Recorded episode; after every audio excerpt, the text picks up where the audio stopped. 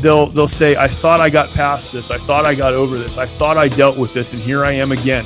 Uh, I'm having the, the me- the memories or the emotions or the feelings or whatever. Recovery doesn't mean you're never going to deal with it again. It means you have the tools, you recognize it, you can continue to move forward. Welcome to another episode of the Carpe Fide podcast, where if the shoe fits, you wear it. And if the truth hurts, you bear it. I am Justin Gruber, And I am Jesse Gruber. and today we hope you will seize the faith. Welcome to episode 73 of the Carpe Fide podcast. We're recording live for us and Friday for you when you hear this. So that's what we're doing. That's what we're doing tonight. Uh, we have a special in studio guest. Uh, we have Jeremy Stalnecker from the Mighty Oaks Foundation, and uh, and you know how much we uh, we appreciate the veterans that have served and, and how much we love interacting with uh, John Cooper, who's been on several times, um, and and the, the men and women that are willing to lay down their lives in in service uh, for others, uh, much in the way they mirror. Uh, in in some fashion, the way Christ has laid down His life for us. Well, the Mighty Oaks Foundation, uh, which I'm barely going to scratch the surface of, and Jeremy's going to do a much better job speaking about than I can. uh, it, it built is built to uh, minister to active duty, um, uh, inactive duty. Is that correct? Did you say retired? No, Veterans. Yeah, veterans, veterans. just veterans. so veterans, served, yeah. veterans, active active duty, and also first responders, um, and and ministering to them and their needs. Uh, so so Jeremy, welcome, welcome to the Carpe Fide podcast. Thanks, guys. Appreciate it. It's uh, awesome to be with you. Finally, we've been talking about it for a long time, Oh. so finally, uh, finally got here. It's awesome. I know. I feel I feel shame because honestly, it's the fact that our lives are chaos over here is the real. Well, that was reason. not intended to provide shame to No, you. it's- I think. it's Uh, okay. just, uh, You I'm just glad it all worked out. That's all.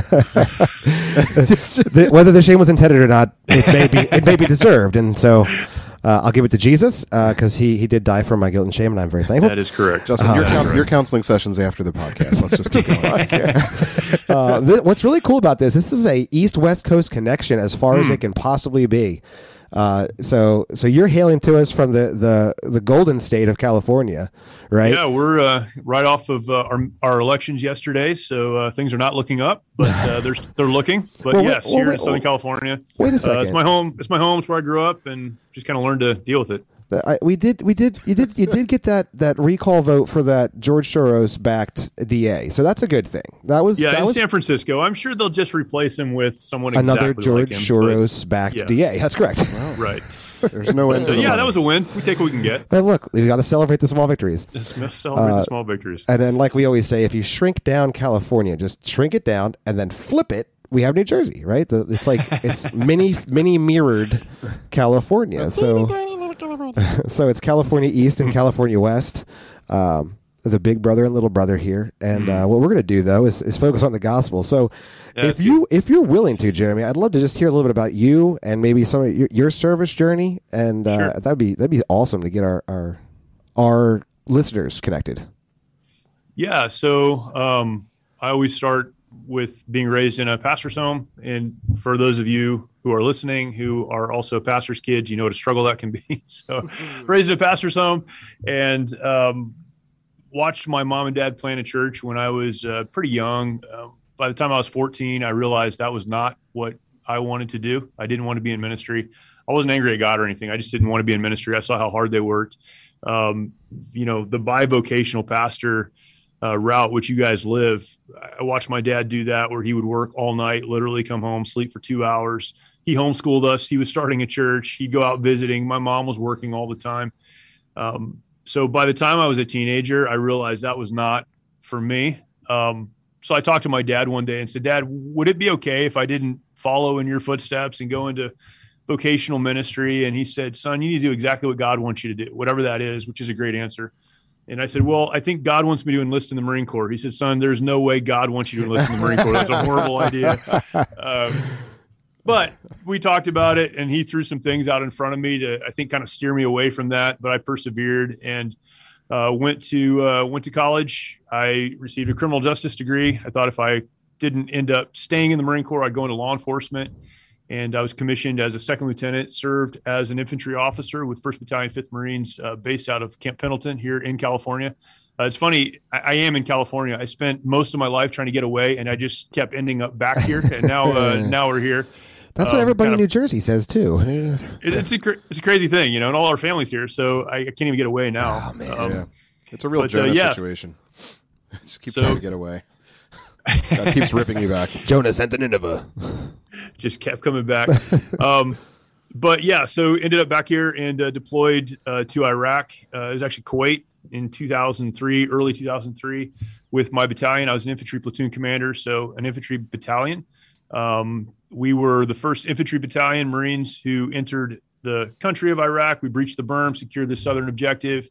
Um, I always mention that the first KIA of the war was one of our lieutenants. Lieutenant Shane Childers was killed um, during that opening gambit of the war. And then we made our way to Baghdad. Uh, a lot of things had transpired between me going into the Marine Corps and that time. And one of the things that transpired was God got a hold of my heart. My wife and I started going to uh, a great church. It was a church plant, very small church, um, but it was growing. Amazing things were happening. And um, it's crazy because all I had ever wanted to do was be a Marine. And God just turned my heart, and I was a Marine doing what I had always wanted to do. and then my heart was toward ministry, and I just wanted to do that. And so, had made a decision prior to deploying to Iraq that I would get out, which I did. So, came home from Baghdad, uh, retrograded from Baghdad to Kuwait, and I was back home within a month of uh, being in Baghdad, being in Iraq, and. um a month later, after that, I was out of the Marine Corps and working on a church staff. So, uh, really strange kind of transition uh, leading Marines in combat, doing what I had always wanted to do, to serving on a church staff, and it just did not go very well.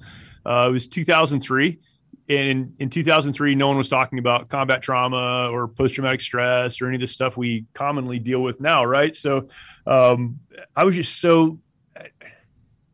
I tell people I just felt like completely lost. Like I had no understanding of my own identity or who I was or why I was there.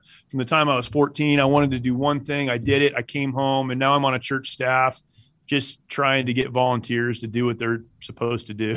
like I was angry all the time. Um, on an in, in the infantry world, you can you know kind of scream at your coworkers, and the one that stops screaming is the one that loses the argument. I tried that in church staff meetings, did not go Yeah, very that- well. Oh, well, that's that's how our elder meetings go actually at our church. Uh, I've I've had some church meetings that were like that, but uh, it's not it's not uh, the preferred course, right? that, Um, that is so fascinating. I never thought about it. Like all the things that we do talk about as far as the the trauma of service in the military wasn't a focus in 2003 and as soon as i say anything in the years 2000 it doesn't i don't feel like that was that long ago. I mean it, Right. it is Uh, it's, it's you know geez 20 years ago now but that it's so fascinating because it is it's it's a definite topic now yet it wasn't that back then. I did a podcast today with a friend of mine who is the executive director at the Biblical Counseling Coalition, Curtis Solomon, also a veteran, hmm. has done his did his doctoral thesis on post traumatic stress and the faith based approach to that. And we were talking about exactly that today. That you know you can trace PTS or PTSD, you can trace it back really to the Revolutionary War. It was called different things over time, but you can trace it back but there was no help there was no real understanding there was no even from the church i mean there was no intervention it just wasn't something we were dealing with and, and literally i was struggling. I, and i don't you know i did i don't want to attribute it to post-traumatic stress or whatever. It was loss of identity. Call it whatever you want but i was a, i was a wreck at home um, screaming throwing things you know while working on a church staff and um, trying to counsel people and do the rest of it. And it it was an environment where while all of that was happening in my life and I was working on a church staff, my pastor who loved me and still loves me, we're good friends today. All he could do was say, This is not working. You're going to have to go work somewhere else. And, you know, that shook me up enough to finally begin working through the process of um, realizing it was my fault, the things I was doing. It was my responsibility, at least, and I needed to move forward. Ended up staying at that church. I worked there for five years. I pastored a church actually in the San Francisco Bay Area, not in San Francisco, but in the Bay Area. I pastored there for seven years. Um, so all of that happened, but part of my process for moving past my service was to just stop talking about or thinking about my service, to put it in the rearview mirror. Um, you know, I always speak figuratively about hanging up the the uniform in the closet and not coming back to it. 10 years after all of that. So 9 11 happens. We end up deploying. A couple of years later, we go into combat in Iraq. We end up in Baghdad. We retrograde back. I get out. 10 years after all that transpires, one of the Marines I served with reached out to me and said, Hey, uh, sir, I, I know you don't you know really spend time with a lot of Marines. You're not involved in a lot of this this kind of stuff. But I know some guys. I met a guy who's starting this program. It's called Mighty Oaks. Um, he's starting it. He's having a hard time getting veterans to attend, and he said if I could bring some of our guys, he would do a program for us. Would you be willing to come? And uh, it's funny. He said, "I'm not a Christian, but this guy's a Christian, and I know you're a Christian, so maybe it's something you'd be interested in." So um, yeah, I went to that. I met Chad Robichaux, who's the, the founder of the Mighty Oaks Foundation he was just getting it off the ground. His story is amazing. He um, came back from uh, six combat deployments to Afghanistan, found Christ. Christ found him. he accepted Christ on the other side of all of that, found healing in his trauma, and wanted to share that with the veteran community. So started Mighty Oaks. Uh, was having a hard time kind of getting it moving, but but had everything he needed to do that. We connected. I learned from many of the Marines that I had served with about some of the difficulties that a lot of the other guys we had served with had had and, and been a part of. And uh, Chad and I, Chad asked me to help him kind of develop what was happening. Um, Chad, for anyone that knows him, is is really aggressive, uh, very forward looking, but did not have kind of that ministry background of you know what curriculum do we use, what structure should this be, how do we train, how do we do those things. And so we started working together. I was pastoring at the time, uh, but over time, um, again, God, you know, kind of redirected my heart and brought the ministry piece and the military piece together. And uh, I uh, resigned my church and took on a full time position at Mighty Oaks, and and that's where we are today. So um, that's a really kind of condensed version, but a lot learned over those years for sure. Yeah, it's it's just such a God story. Like you, you know what I mean? Yeah. It's like yep, this tossing and turning, this coming back and forth and back and forth, and yeah, it's just God yanking us in all sorts of directions, and it's it's wonderful. It's a, a, it's a wonderful and crazy thing. and apart yeah, from the right. growing ministry, which you guys uh, are are being able to serve um, in, I would like to say that you. It's very interesting to hear this story and to really get it in that context because. Um, and this is you, you can feel free to mention this again later, but I would definitely encourage you guys uh, that are listening that you can listen. You can find the Mighty Oaks um, on any podcast, if you just search Mighty Oaks, any podcast hosting service has the Mighty Oaks on it, and you can also find them on YouTube. But if you see them, like when you hear them on a podcast and you see them interact on YouTube, you and and Chad, you just you guys mesh. You guys do sure. mesh really yeah. well, which is kind of crazy that you know it kind of just so happened that you guys yeah minister together, but you do mesh very well. You kind of you're not the same, and and your your differences actually play well together. So just as as just to be encouraged as a list, as a listener, I can tell you that definitely has come yeah, through. no, I appreciate you saying that. It's funny because um, there are probably not two more different people in the world than Chad and myself. Like we just view everything in the world different.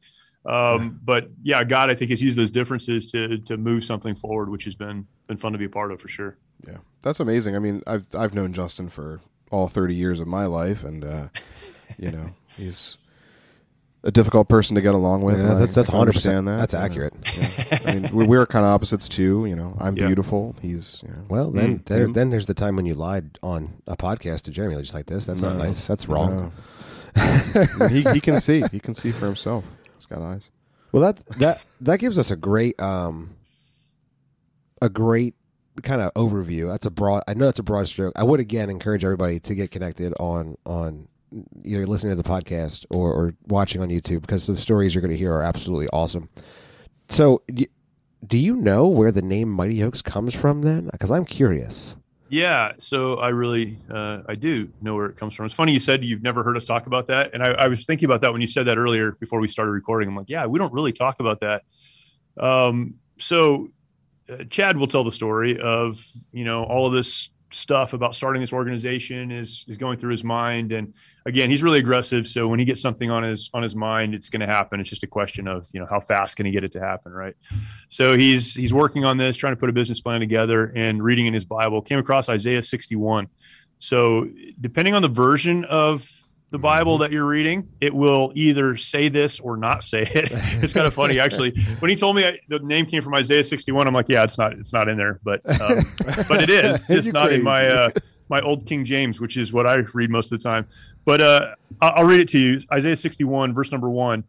The Spirit of the Lord God is upon me because the Lord hath anointed me to preach good tidings unto the meek. He hath sent me to bind up the brokenhearted, to proclaim liberty to the captives and the opening of the prison to them that are bound, to proclaim the acceptable year of the Lord and the day of vengeance upon uh, of vengeance of our God to comfort all that mourn.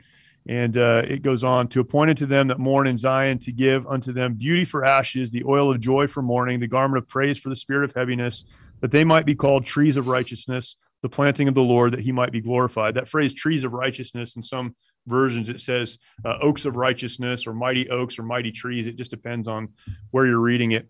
But he said, as I was trying to understand what God wanted us to do, I came across this passage and it talks about uh, binding the brokenhearted, proclaiming liberty to the captives, mm-hmm. opening the prison to them that are bound, and out of the ashes, seeing these mighty oaks grow. And, uh, and, and that was it. It's actually a pretty interesting story. So he, he said, you know, I went through all that and um, I, I can't do it justice, but his wife, Kathy, uh, came across the same passage at the same time in a different place. And uh, when they were both kind of having doubts, they compared notes, and God had, had kind of revealed this to them, and they said, "Let's go for it." So that's yeah, awesome. Yeah, the Mighty Oaks Foundation. That's where it came from. Well, it's clearly a divinely appointed name. Then, yeah, hundred percent. Well, and it reflects so well, I think, you know, what we've seen happen over the years. So yeah, it's pretty awesome. It, uh, you're you're reading it, and I'm just thinking of the testimonies that I've heard you guys, you know, be able to share in. Yeah and uh, yeah, I'm like, yeah, all all of that, like that's yeah. that's perfect. Um, so how about how about a brief overview? What what is the Mighty Oaks Foundation? What yeah. exactly do you guys do? Yeah, what exactly do we do? So, in a nutshell, as you mentioned in the opening, we serve uh, veterans, those who have served, active duty service members, those who are currently serving, uh, the first responders community, which is you know pretty broad, but mm-hmm. for us, most of the time, it means police officers and firefighters and then spouses. So we kind of throw spouses uh, in there as their own separate category. If you are a spouse of a veteran, an active duty service member, or first responder, uh, you're welcome to attend one of our programs. And um, really, in the early days when we started, so this was uh, 11 years ago, the war was, you know, hot and heavy. A lot of veterans, those who had served, were coming back from multiple deployments and really didn't have anywhere to go. So the, the heart of Mighty Oaks beginning was taking these men and women who have served, who've been in combat, who are experiencing trauma as a result of that combat, and to help them understand that God has a plan for them. He created them, He has a plan for their lives, and that although the past won't change, the memories won't go away. What happened to them will still have happened to them. There can be and is healing found in aligning your life with the life God created you to live. So that's where we started. Over the years, things have changed in terms of the, the combat picture. Um, but what hasn't changed is trauma. Trauma is not reserved for those who've served in combat. Trauma is, is something that's common to all of us. I mean, I could go through many biblical examples, as you guys could, of those who dealt with severe trauma. And I'm sure uh, if we thought about some of these stories and then looked at the consequence, if we superimposed an understanding of trauma over them, we'd see it Yep. And and that's that's the human condition. And so even though you know some of the combat stuff has has slowed down, it hasn't stopped, but has slowed down. Uh, so many of the men and women who serve our country, have served our country, are serving in their communities, are dealing with trauma. It's, it's crazy. So I didn't I just didn't understand this until I got involved in in what I'm doing. In fact, I, I remember years ago people would ask me, uh, "Do you think PTSD is real? Do you think post traumatic stress disorder is real?" And, and I, I would always, even with my own history and what I had been through, I would say no. It's just people who are, you know, they need a label, right? Um, what, what I've what I've come to understand, first of all, is that it it is real. I don't believe it's a disorder, but post traumatic stress, you know, post trauma stress is real. But most of the people that we've dealt with, even those who would point to combat trauma as the reason they're struggling or suffering, most of the people we uh, deal with and try to help are dealing with some other trauma, childhood trauma, sexual trauma, uh, relationship trauma, and their service in the military brought that to the surface. It yeah. exacerbated it, but it didn't create it. And so we continue to work with men and women who um, are struggling and have struggled. Uh, we, we, do that a couple of different ways. The primary vehicle for us is what we call our legacy program.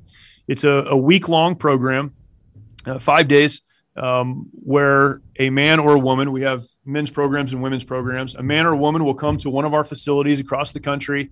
They'll spend a week with us.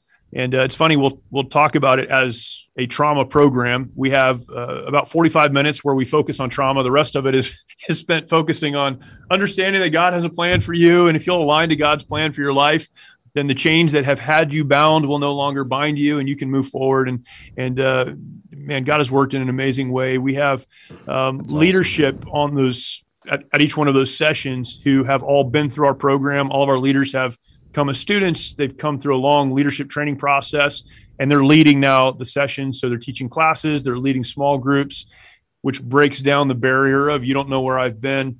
And uh, really, it's just about uh, understanding that trauma is real, that life is sometimes very difficult, but that you can move forward. So um, it's been amazing to see. We've again done this for about 11 years now. We've had over 4,000 graduates come through one of those week long programs, and it's just been amazing to see what God does. Um, thousands of salvations, folks giving their lives to Christ, uh, many who would have made a profession of faith before that. Um, terminology is, is funny from one group to another, but re engaging with that faith or uh, however you would you would say that. And uh, it's been just an amazing thing to see families restored and, and all of the kind of the stuff that you talked about.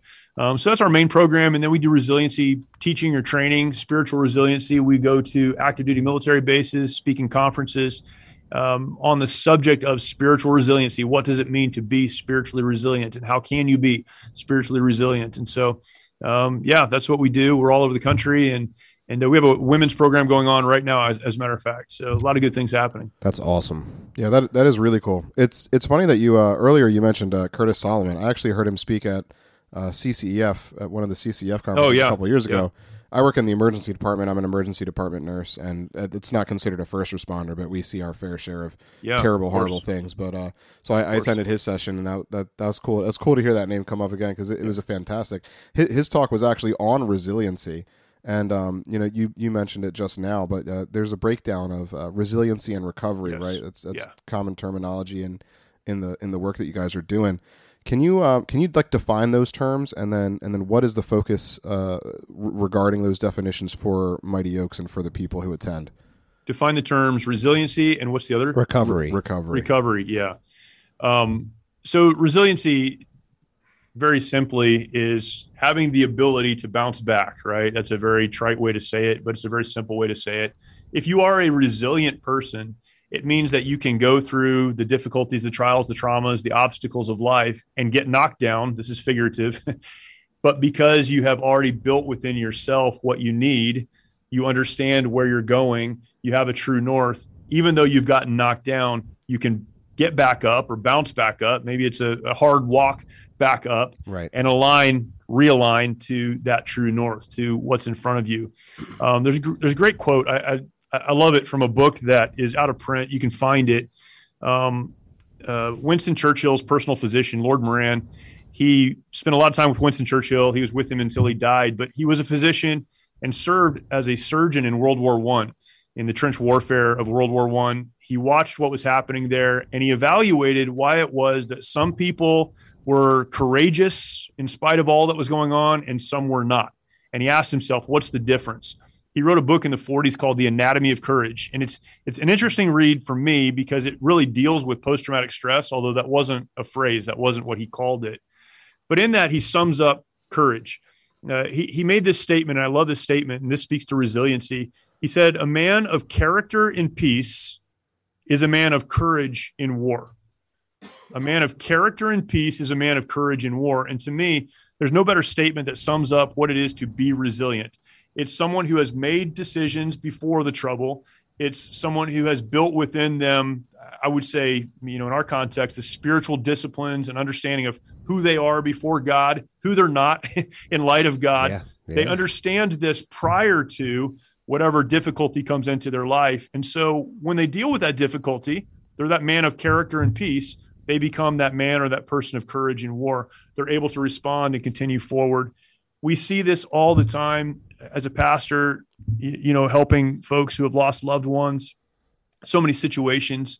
Uh, we all have situations like this, but you see some people that absolutely fall apart and some people that are absolutely broken because of what's happened, but they continue um, moving forward. They trust God. They've got faith in God. They understand what they were created to do and, and be um, I, I, know we don't have a lot of time, but when I was pastoring, um, there was a school shooting, a college campus shooting where I was pastoring, one of the young ladies in our church was killed. She was 21 years old, single mom. Um, I was actually called to the scene. They couldn't find her. Long story. Ended up spending a lot of time with that family. The family was a Filipino family, is a Filipino family, very faithful in our church. The ambassadors, the Filipino ambassadors from San Francisco came down to comfort them. And this dad, whose daughter had just been murdered, was sitting in a room. I was sitting across from him. And in the heartbreak and the tears, he asked this ambassador, Are you a Christian? Do you have a relationship with God? You need to have a relationship with God. And he started to really present the gospel to this guy. And when I think of resiliency, that's what I think about. Hmm. Um, that's in, phenomenal. In spite of the hurt, in spite of the brokenness, you continue moving forward. So that's resiliency um, to me. Um, that's such a re- such a great quote. I just keep looking at this quote. It's like that's such a great quote because without courage, you can't actually you know live out any of the other virtues that would be you know virtues of a great character. Right. So having that character in peace allows you to have the courage to maintain it through war. That's great. It's a great quote. Sorry. Yeah, and and, and to that, right? Uh, resiliency is built uh, not in the struggle, although the struggle can fortify that. Um, truly resilient people invest before the struggle, and I think that's significant for parents. That's significant for um, you know us as individuals. Why do you go through the spiritual disciplines? Well, because you know God builds that in us. Right. Um, could talk about that all all, all night, but the, the other one is, is recovery. To, to me, recovery is you know similar to resiliency uh, or being resilient, but recovery is moving from you know brokenness to wholeness, from hopelessness to hope, from purposelessness to purpose. Mm-hmm. It's it's again not getting over the trauma of your past or getting over what has happened to you. We use those kind of silly phrases you need to get over it you need to move past it. You never get over some of that stuff. You never really you know move past it. It's just that you recognize that it is a part of who you are. In fact it's a very important part of who you are. You allow god to use that in your life and so often god leverages that to be a blessing to others. And then you start to move forward in a meaningful way again for his purpose and not your own. And to me that's what recovery looks like. I've talked to so many people who they'll they'll say i thought i got past this. I thought i got over this. I thought i dealt with this and here i am again. Uh, i'm having the, the me- the memories or the emotions or the feelings or whatever. Maybe that means it never happened. I never got over it. Recovery doesn't mean you're never going to deal with it again. It means you have the tools you recognize it you can continue to move forward and you just allow God to do the work in your life that He wants you to do. Um, you know, people like to use the phrase brokenness. It's kind of popular in, in, in Christianity to talk about being so broken. Um, God doesn't allow us to be broken. If we're in Christ, we are a new creation. And, you know, that that doesn't speak to brokenness unless it's brokenness of spirit, I guess, and being humble to God. But we're not broken. We're absolutely whole. We're completely dependent on God. That's true because we recognize who we are and who He is, um, but we're not broken. And I think that's recovery. It's recognizing I need God, but God's going to do the work in me that He wants to do, and I'm going to continue moving forward. Yeah, that's excellent. Brokenness is definitely much more of an understanding of sin. Like sin breaks us; it's the right. sin that makes right. us broken. And when God right. redeems us, you're t- I mean, everything you're saying is redemption. It's all redemption. That's God, right. God absolutely buys absolutely. it back, right? He yep. buys it back and That's and right. uses it for His glory. It's now His because yep. He has purchased it in you. That's it's it's awesome. That is absolutely. awesome. Um, you've kind of touched on this, but I mean, you're doing a great job of going into details on all these things. So I don't know why we would stop you. Um, you had said uh, on one of the podcasts, I just I wrote this down so I wouldn't forget it that the idea of Mighty Oaks actually this actually this may have been Chad. Chad may have said this. It's okay, but either way, you, will be able to handle this. I, I have I have confidence in you. I'll, I'll, do my best. that Mighty Oaks was established on a foundation of faith, and my my question here becomes, uh, why? Why is it a foundation of faith? Because I know there's so much in our world that is just this ambiguous yeah. mumbo jumbo spirituality. Everybody's spiritual.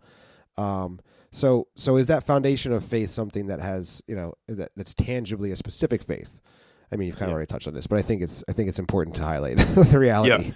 Yeah, no, you're absolutely right. So this is a really important question because when we talk about our organization, um, okay, so we are a 501c3. We're a nonprofit, right? And right. so the way we position ourselves as such is we are a, a, nonprofit that works with veterans, active duty service members, and first responders, and approach the subject of trauma from a faith based position. So that's how we would say it, right? But as you said, that means so many different things to so many different people. And what is faith based? Um, when someone attends our program, we, we work with a lot of active duty. This is where I was going with that. We work with a lot of active duty folks. We go on bases and we do um, a lot of incredible things. God's opened some incredible doors. And so we keep it almost intentionally vague uh, until we're able to get in front of people.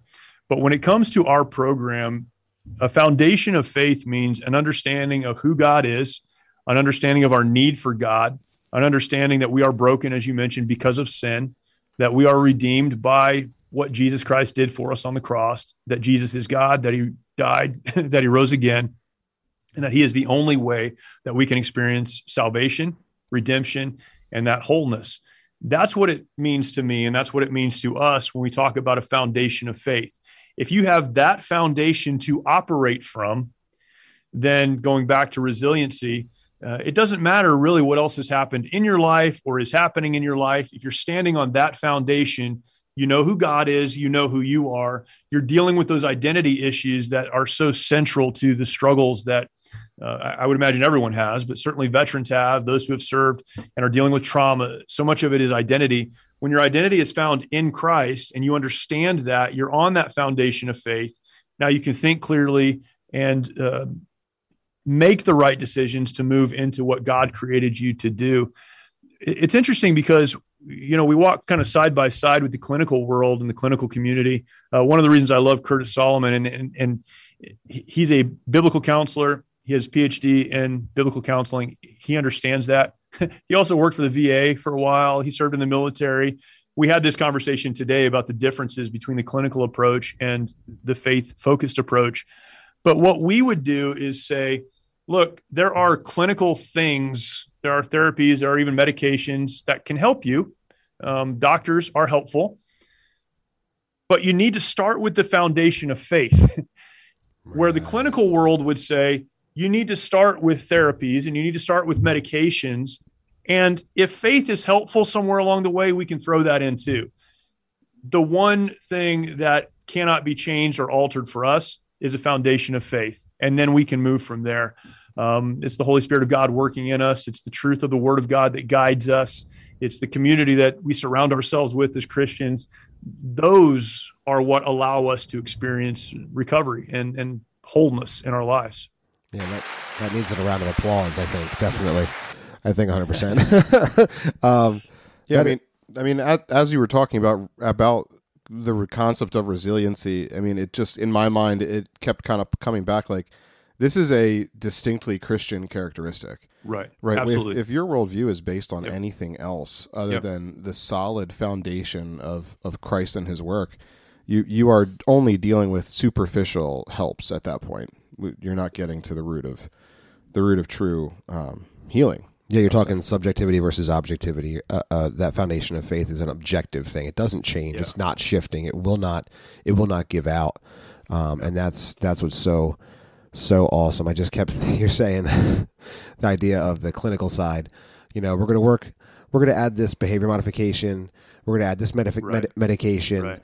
And you know, I mean, if if faith would supplement that, you know, maybe there's a way that faith might supplement that. Sure. Where what what kind of you need to have a higher power, right? You need to have something outside of yourself, yes, whatever yes, that is. Yes, and a, high, a, higher power, like a like a you know a sky unicorn or something, right? That grants your wishes or something.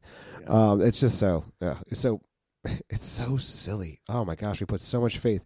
Like, how long does behavior modification last? Like, what a, a, week, ten weeks, uh, four years? But at the end of the day, it's only going to last as long as that you you you adjusted a behavior, right? And then it's gone. And then what are you left with? Oh my gosh, it did not work at all. It completely failed me.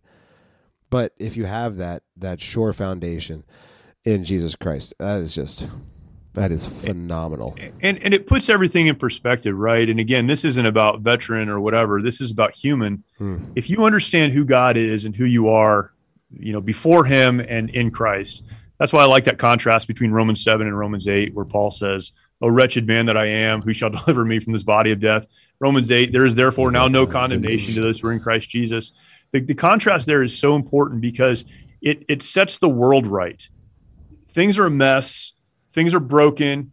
I'm broken. I've made bad decisions. My relationships, therefore, are broken. Nothing's right. This thing happened to me. I don't understand it. The only way to set the world right is to understand who God is, what He intended, where we fit, all, all the things that you know you would know and that all of us would talk to. Yep, amen. With a person who's struggling, but uh, without that foundation, none of the rest of it makes sense. It doesn't mean you can't get help, but as you mentioned, it's only temporary at best. Mm. and even if it lasts for the rest of your life, it's not eternal. It's it's a temporary help.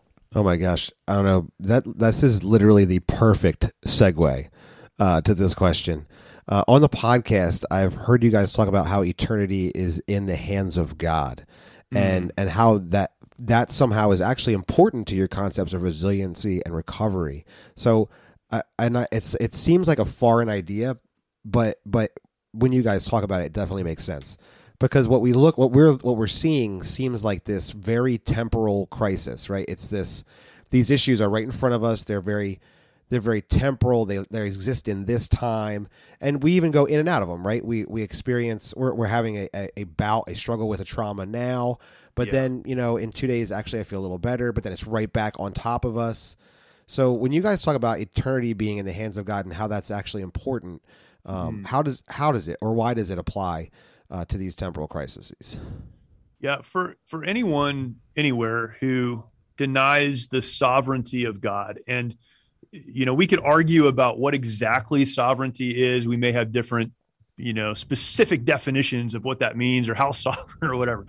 But for completely for and totally, who, absolutely, just to be clear, that's what it means. Go ahead. You were saying. but for someone who denies that there is a sovereign God, a God who has a plan, who is in control, and will see His plan come to pass, if you deny that, how can you possibly have peace on this earth? Because there's no one in control. There's not a plan. Um, what I'm dealing with right now, where I'm standing right now, this is my entire reality. There's nothing else. And so, why would I not, as you know, the Bible admonishes, eat, drink, and be merry, for tomorrow we die? There's nothing beyond this. And so, the concept of God's sovereignty, and again, the, the drum we beat over the entire length of our program is God is.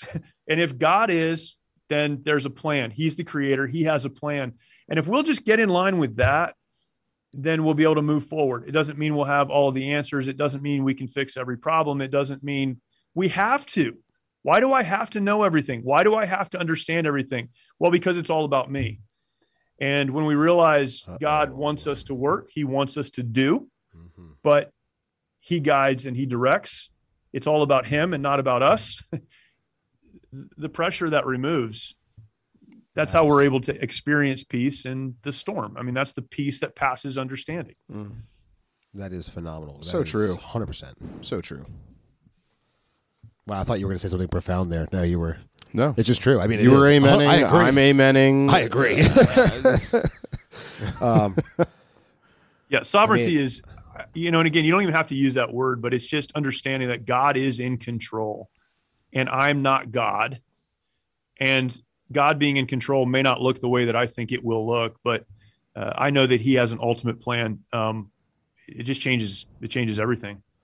Man, I didn't know. I didn't know we were gonna. I didn't know that over in California, sovereignty meant something different. I didn't know that there was levels of sovereignty, but you don't think it's California, probably. Are you, but, are you talking? Know. so you're just talking about um, Kuyper's sphere sovereignty. That there's different spheres of sovereignty. I, I, understand, but sovereignty itself is, you know, it's it's sovereign. So it's sovereign. God is sovereign, and what He allows us to do is up to Him. But He is in control, That's even right, of us. Right. Yep. Obey. Right. He calls us to obedience. He Fo- calls follow us to obedience. me in obedience. That's right. Amen. Um, it's funny because you just kind of answered you answered it because then one of the things i wanted to ask you was you, you talk about how sovereign sov- god being sovereignty his sovereignty is a healing truth just in and of itself mm, yeah. um, and and i was going to ask you how that's healing but i think you kind of just did talk about that it's so uh, it's so true it's so true uh, I, I've been learning. I don't know if this will resonate at all, but I've just been learning. He's been teaching me holiness, like like ramming into my my my yeah. small little human brain that he is holy and I don't understand that. Yeah. Um yeah. and and that level of holiness that we keep ascribing to God is always tarnished by our view of of worldly kindness, right? Not mm. grounded in truth. Like mm. God is holy, but he's not that holy, right? And then you go back and you you read Israel, you you read Genesis and Exodus, you read Leviticus, you walk through Judges, you walk you walk through these books, right? You see Joshua, you see how God dealt with sin. And you're reminded that God is holy in a way that I don't comprehend. Yeah. And I need to be careful how I start to think about what what I think God would think, right? What God would think of something, right? And and that holiness um, actually it, it does I think even understanding God's holiness through the blood of Christ, like you keep speaking about, that brings this healing, is so amazing that God would count me righteous in the face of that level of holiness. It, um, it it's it's absolutely true, and even if you begin to understand a concept like God's holiness or God's sovereignty, it it just it changes the way you view the world. Mm-hmm. I, I sometimes tell the story of when I first like really had an encounter with God is sovereign and I'm not. Um, was in Iraq. I, I had been a Christian. I accepted Christ as a young person. I, I knew the answers right to all the questions. We had this incredible firefight. I won't tell the whole story, but this crazy firefight.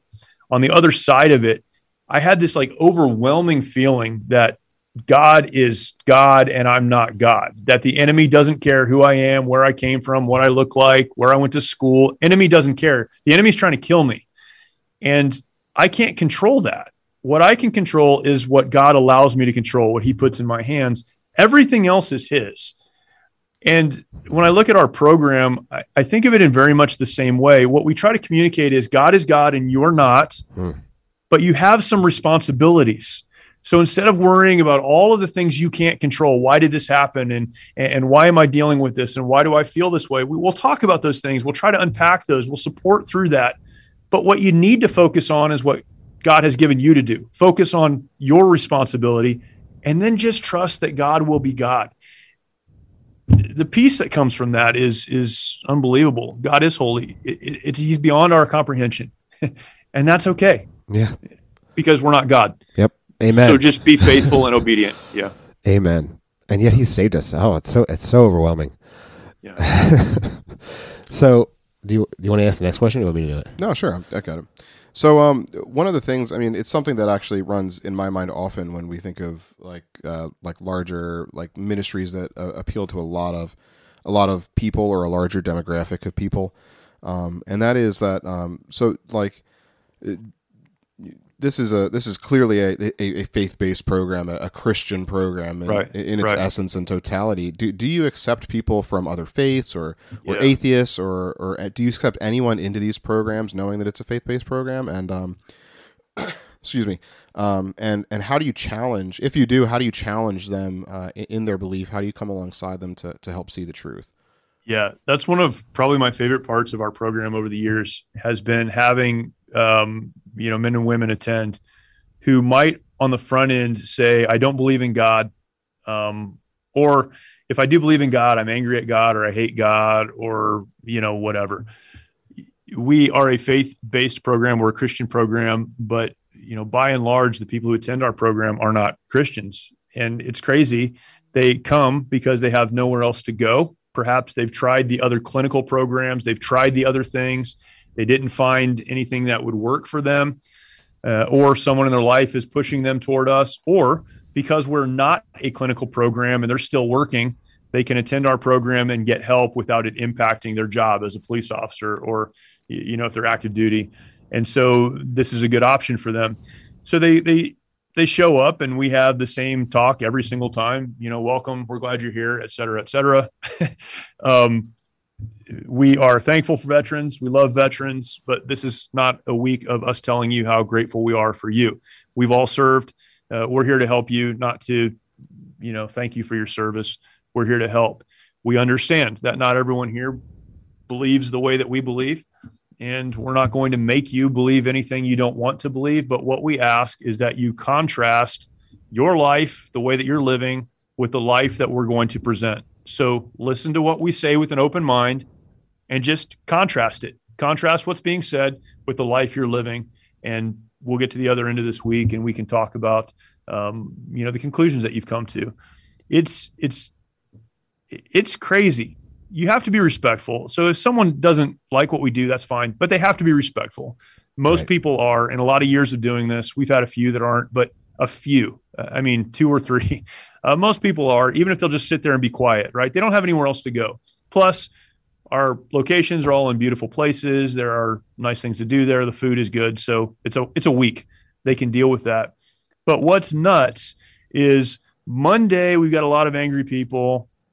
They heard what we had to say. They've all decided by and large this is not for them. They'd go home if they could, but since you know we control the keys to the van to get back to the airport, they can't, so they're going to have to deal with this.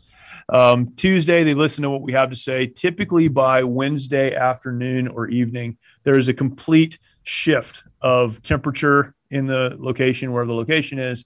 Um, the the students have, through the teaching, through the small groups, through hours and hours of conversations, uh, they've come to understand. At least, if they haven't given their lives to Christ, they've come to understand that the way they've been living is not what they were created to do. It's it's mm. unless you've seen it, it's it's very hard to describe. But that was a long answer to a short question. No, you don't have to be a Christian to attend our program. In fact, um, perhaps one of the greatest blessings of being a part of Mighty Oaks is that we've seen uh, literally thousands of people give their lives to Christ because they came not knowing what they needed.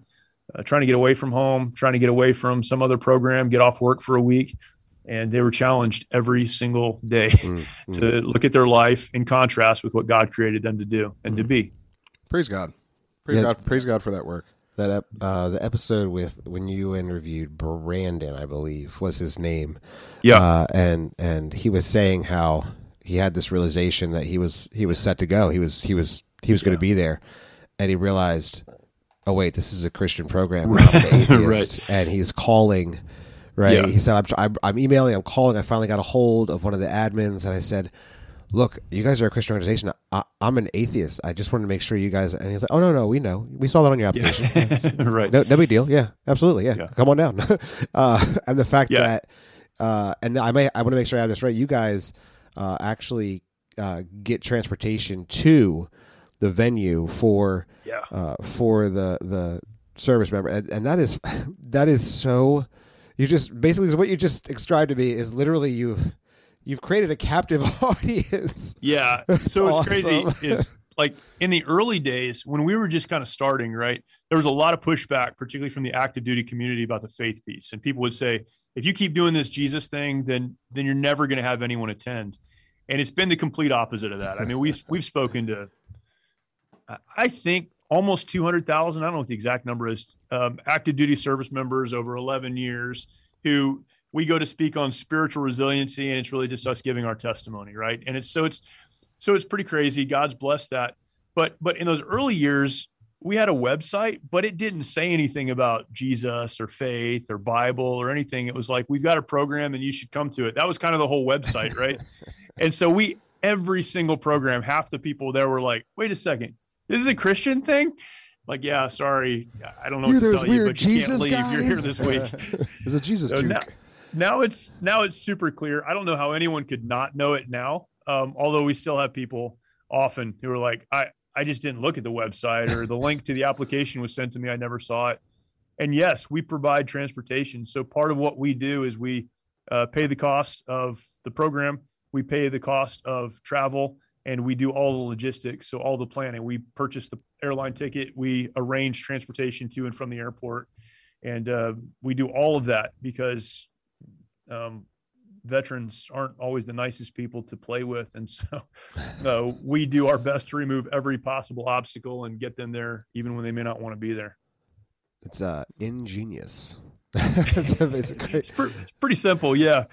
Uh, I love that. I also love the idea of you going on to uh, you know, a base for some speaking venue as a, a, a faith based quote unquote organization. Yeah. And also, we're now going to evangelize you towards Jesus. yeah, it's been it's been amazing to see, and I'll tell you one of the things about this problem of suicide and trauma being so bad. One of the blessings of that, one of the good things, has been that unit commanders are going outside of the larger chain of command and they're coming to us, these company commanders, battalion commanders, and saying, I don't care what you do, but we need help. Can you come and, and, and talk to that? And it's been it's been great, the doors that have opened. And I mean it's it's it is it is an overwhelming reality to to know how many uh, veterans uh, and servicemen walk yeah. towards suicide. It is a uh, it is overwhelming, um, and and to realize that that is that is essentially uh, you know one of the leading cause, particularly for law enforcement, um, since there's not as much active combat there. That's the leading the leading cause of death for them ends up being suicide. When you look at it, almost it's it's it's an overwhelming thought, um, and, and that's because. And, and it's, it's probably one of the this is probably my biggest indictment of culture. We we forget that that what those in the military in in law enforcement right? What first responders see is is the thing that we don't have to see and we'll never yeah. see in most right. cases. Right. Um, and they see it and they can't they can't not see it and without any filter to process that the level of despair and hopelessness that is there which is why I tell anyone that ever sees a person that has served in the military, wherever they are, I don't care if they're getting a soda, if they're having a meal, if they're buying their groceries, do something for them because yeah. you didn't have to see and do what they did because they did it, because they saw it. Um, and just to think about someone without, I can't imagine without the objective source of hope that yeah. I have. Yeah. I don't know how you, I just, I, I can't fathom how to walk through that. Yeah. Um, it's it's it's it's an over it's overwhelming to to understand that to carry that without without Christ. Yeah, hundred percent. And you know, I I think certainly of our veterans, we talk a lot about veterans. Um, our law enforcement community, you know, firefighters as well. These folks deal with the worst that society has to offer every day, and then they go back to work the next day. Um, you mentioned, you know, being a nurse. We have had several emergency room nurses and trauma nurses attend our program because it's that I do my job today and then I go home to my kids tonight. Um, I've had firefighters talk to me about, uh, you know, we're out there scraping bodies off the ground and then I have to go back to the station and change my uniform because now I have a pancake breakfast I have to be a part of. There, there's never an opportunity. Police officers the same way. There's never an opportunity to deal with any of this, and, and for us to not at least acknowledge that um, is really a disconnection from what they're dealing with and what they're going through. And as churches and as Christians, uh, we have to engage with that. We have to. Amen. I muted myself. Amen. that is hundred percent right. Yeah. Um, I, I always, it, that recalls because there's times when Jesse will call me or, or he'll call, he'll call maybe our, our, our mom or he'll call my wife. My wife is also a nurse and they will debrief about things because yeah, things are overwhelming. Yeah. My wife works in the, in in the ICU. Jesse works in the ER. So these are both next level trauma situations, and yep.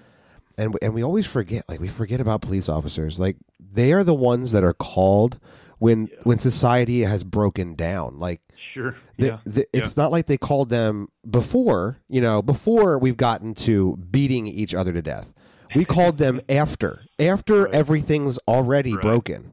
They're the last ones to show up uh, and and our our we have we are doing so it bothers me so much what we have done to law enforcement, what we have done to uh, the armed the armed forces, the way we treat these people is so sad. There's such a disconnect. We want to push everything that's hard, and and we want to push death. We want to push all of this so far away and sanitize it uh, in our culture it, and it's it's it's a disconnect. It's a big disconnect. Yeah. So what you guys are doing is phenomenal.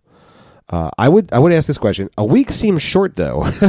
yeah, I, no, I, do, I do I do feel like that. I feel like first of all, besides the fact that although I'm not uh, do not fall into the criteria. I really want to go um, because it se- it just sounds it seems so amazing to me. Uh, yeah. But even then, a week doesn't seem like long enough. How do you guys pack? It sounds long in? enough to break somebody's, but I mean, how, how do you pick up the piece? yeah, so it's yeah, that's a good way to put it. Actually, we so we uh, in fact, you know, it's funny. Kind of aside, um, a friend of mine who is a retired Navy SEAL. Um, he came through the program, then he came in as, as an instructor, and, and he actually sits on our board he said the CIA needs to adopt this program because you can break anybody in just a couple days. This is this should be the program, the oh interrogation oh program. Oh man. Um, but yeah, we will we sometimes say what we do is we take five days to back people into a corner where they have to make a decision, and, and really, it's about that. I mean, we have a few days to communicate truth and to push people to a place where they have to deal with that truth. They have to respond to it and make a decision and on the other side of that, though, is where you know really the heavy lifting is.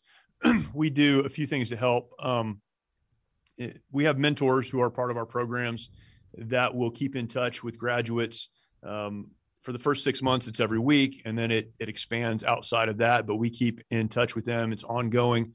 We work with the Biblical Counseling Coalition and others to provide biblical counseling, whether it's for the individual or for uh, a couple you know often a man will come and he'll say my wife and i we need we need counselors uh, or counsel. So we have made arrangements with a couple of organizations who provide that free of charge to our graduates. And that's you know one-on-one biblical counseling wherever they live.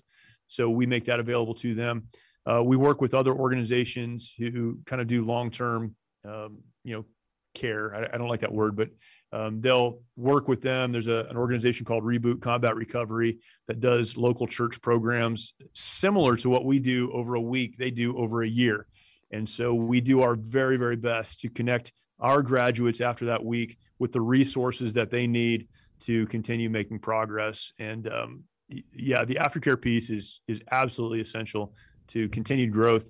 Uh, but then it's basic, right? I mean, pulling all of that back, when someone leaves our program, we say you need to do four things.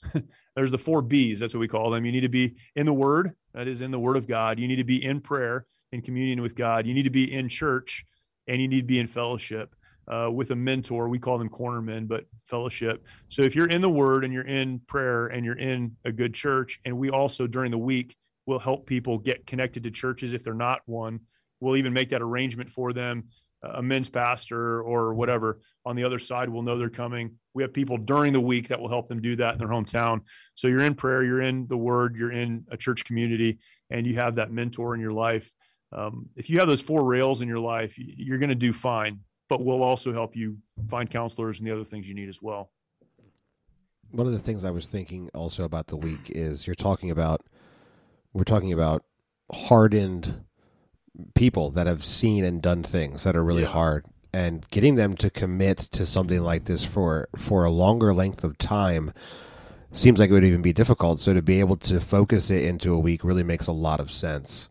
Yeah um, and and again it is it is almost it's not breaking down per se but it, it is that process right? And the reason we hold the standards we do for our instructors they've they've all been in the military um, currently, I think all but one or two of our instructors on the men's side, for sure, are combat veterans.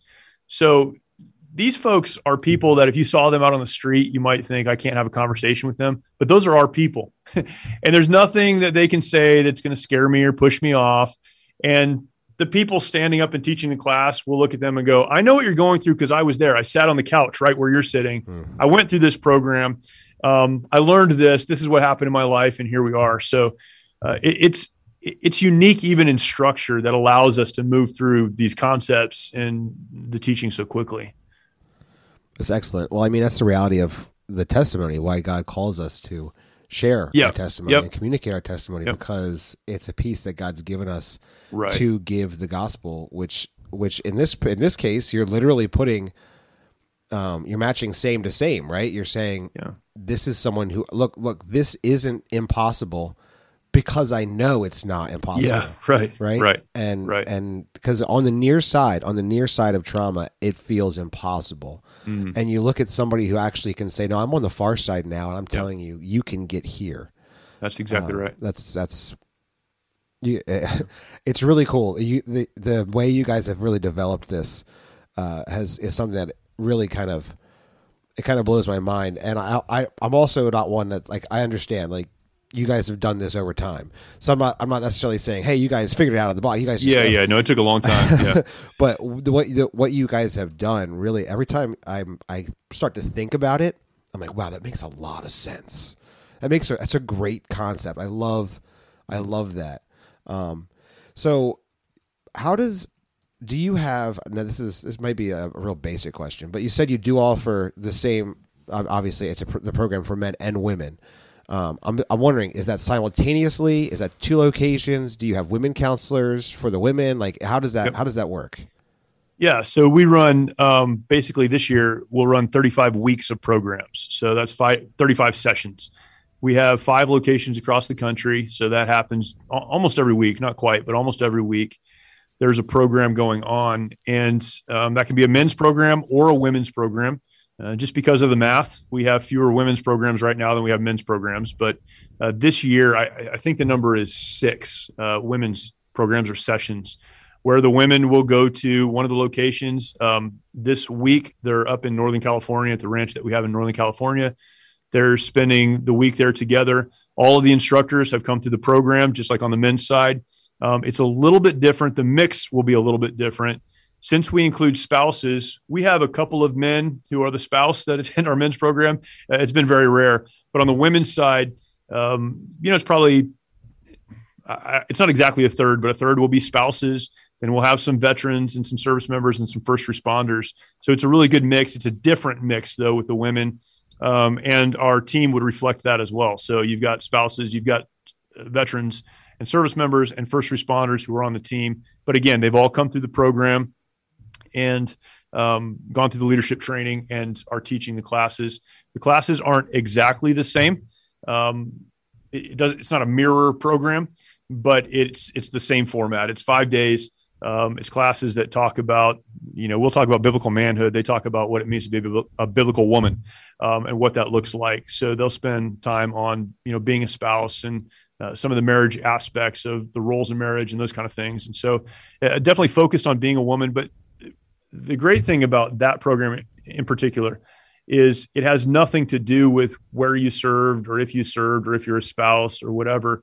Uh, really, the baseline is thank you for coming. This week, we're going to talk to you about being the woman that God created you to be. Hmm. And we're going to work through that together. So, regardless of what brought you here, we're all the same. We're women. and I know that's a, a strange concept today, right? But um, we're women. what do you, and so we're going to. What is a woman? Yeah, okay, what, okay, is a, what is a woman?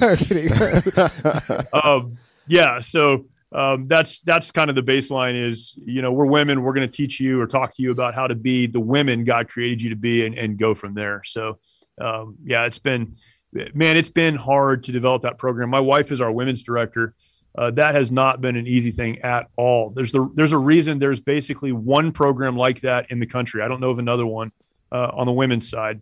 Um, it's been so hard, but they've got a great program and they've really worked to develop it.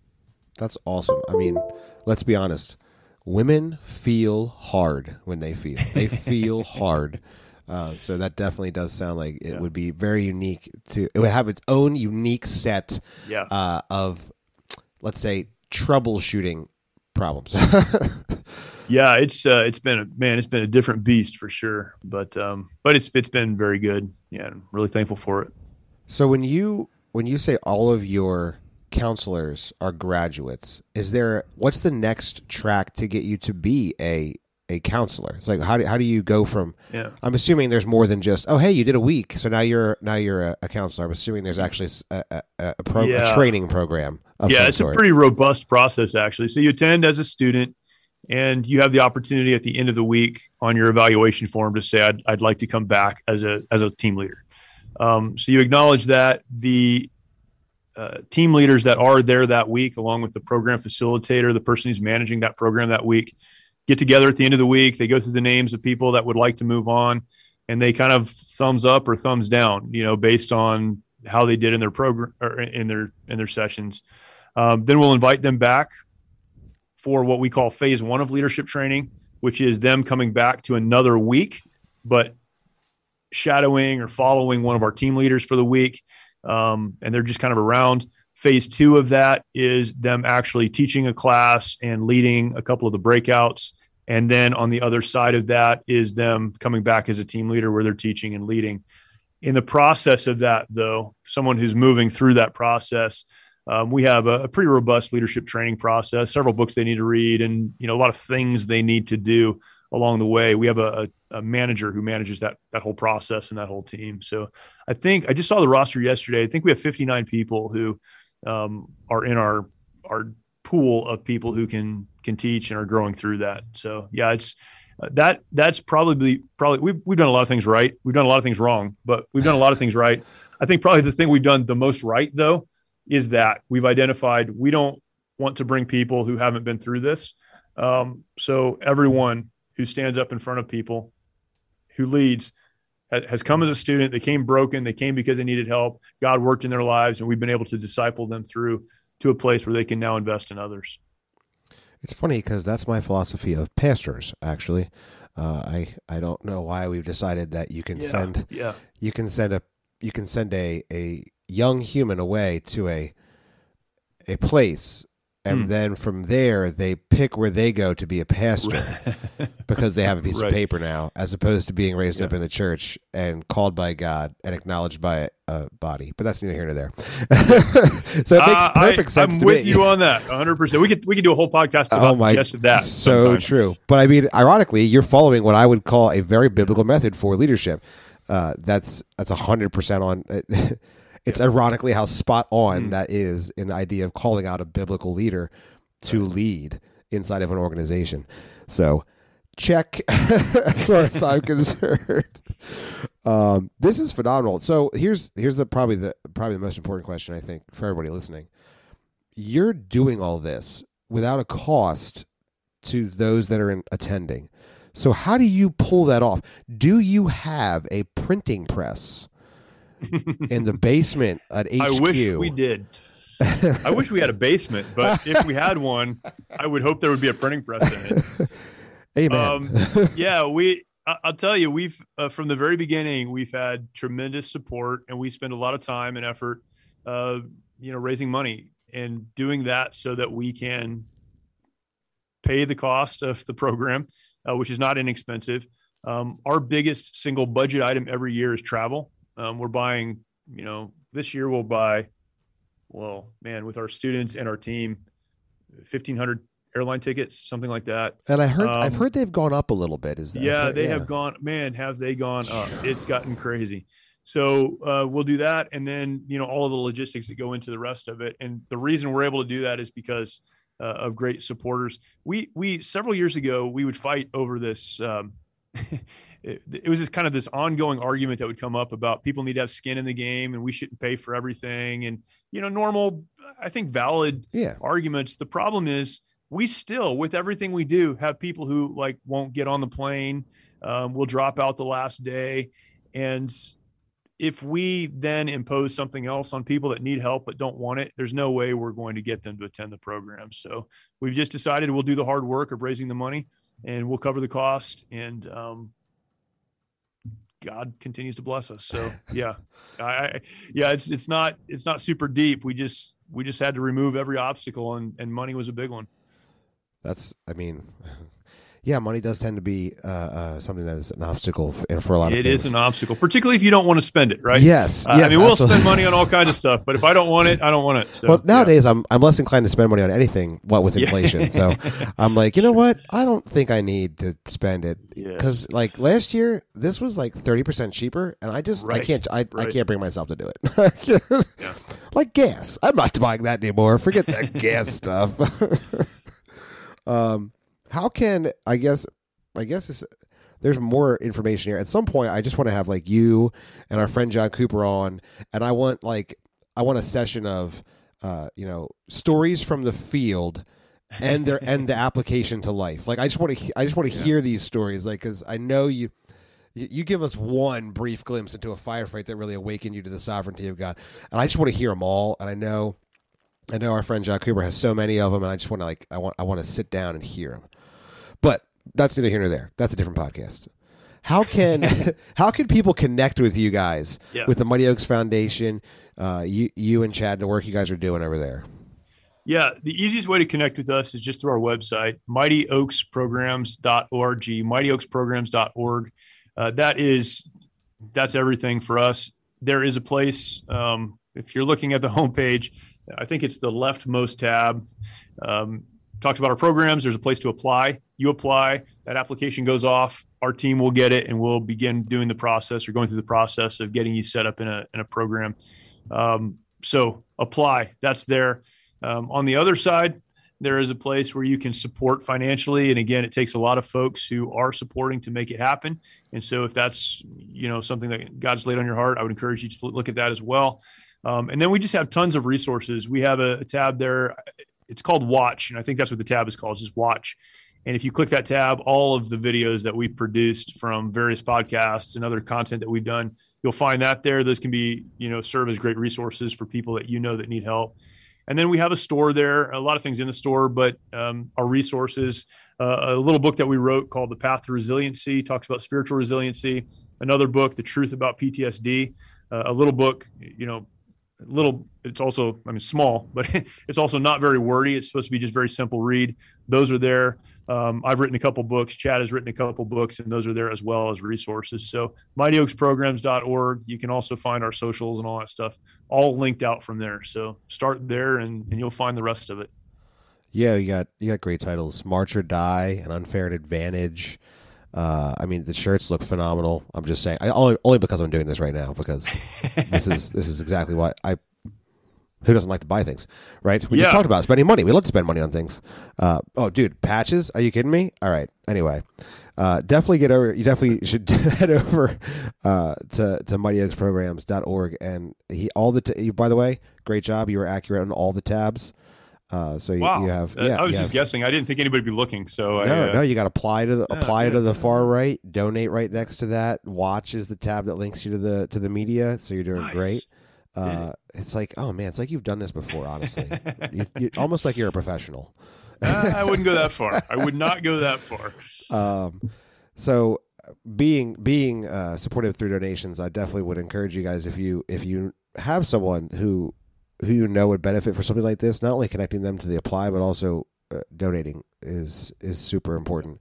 Uh, as as two brothers who pretty much only do things to give stuff away, uh, the idea of having to do it, even look, even if you're going to go over there, maybe you're like, I don't know if I can donate, but come on, you can definitely justify buying a shirt. Come on, everybody can justify buying a T-shirt, right? That's what people should be willing to buy a T-shirt. that's right. That's right. Say it them. you you know buy buy a book. Come on, you like to read, uh, and you want you, you want the tangible paper. Buy buy a book. Yeah, um, the books are great. The books tell the stories too. The story that I told you briefly is in that book, March or Die, and and you know all of it is with the focus of helping people move forward. So that's all our resources are for. Yeah. All right. So random question: Do you do you actually give your your counselors wooden swords because that's phenomenal. I'm just not scared. our counselors, but our graduates. So when someone graduates, they get one of those wooden uh, Rudices.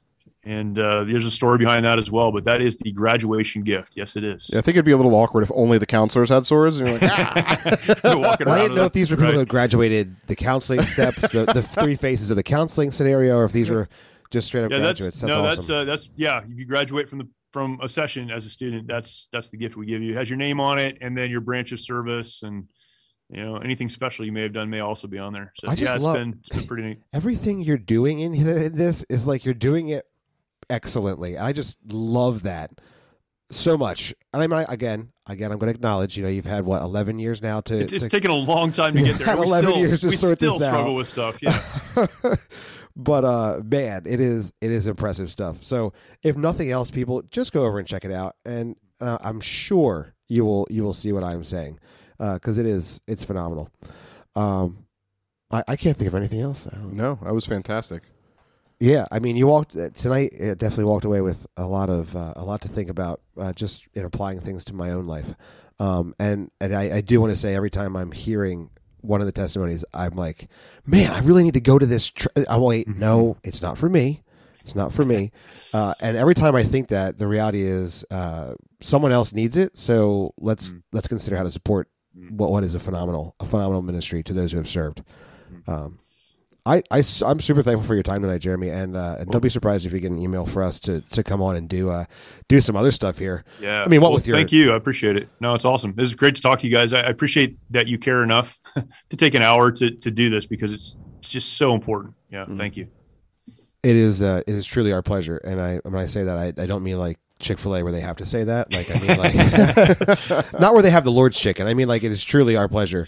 Uh, this is this is what we love. We love to do uh, to be able to minister to uh, those that are are serving the body in, in so many different ways. And the, iron, the irony here is you're literally evangelism. That's what you're doing. Yep, you are right. evangelizing the, those that are that are hurting towards Christ, and that is awesome. Well, I mean, as we come to the end of this, I know that what Jesse really is hoping that we would say is the same thing we say to end every Carpe Fide podcast, and that is that we hope this day, Christian, you would seize the faith.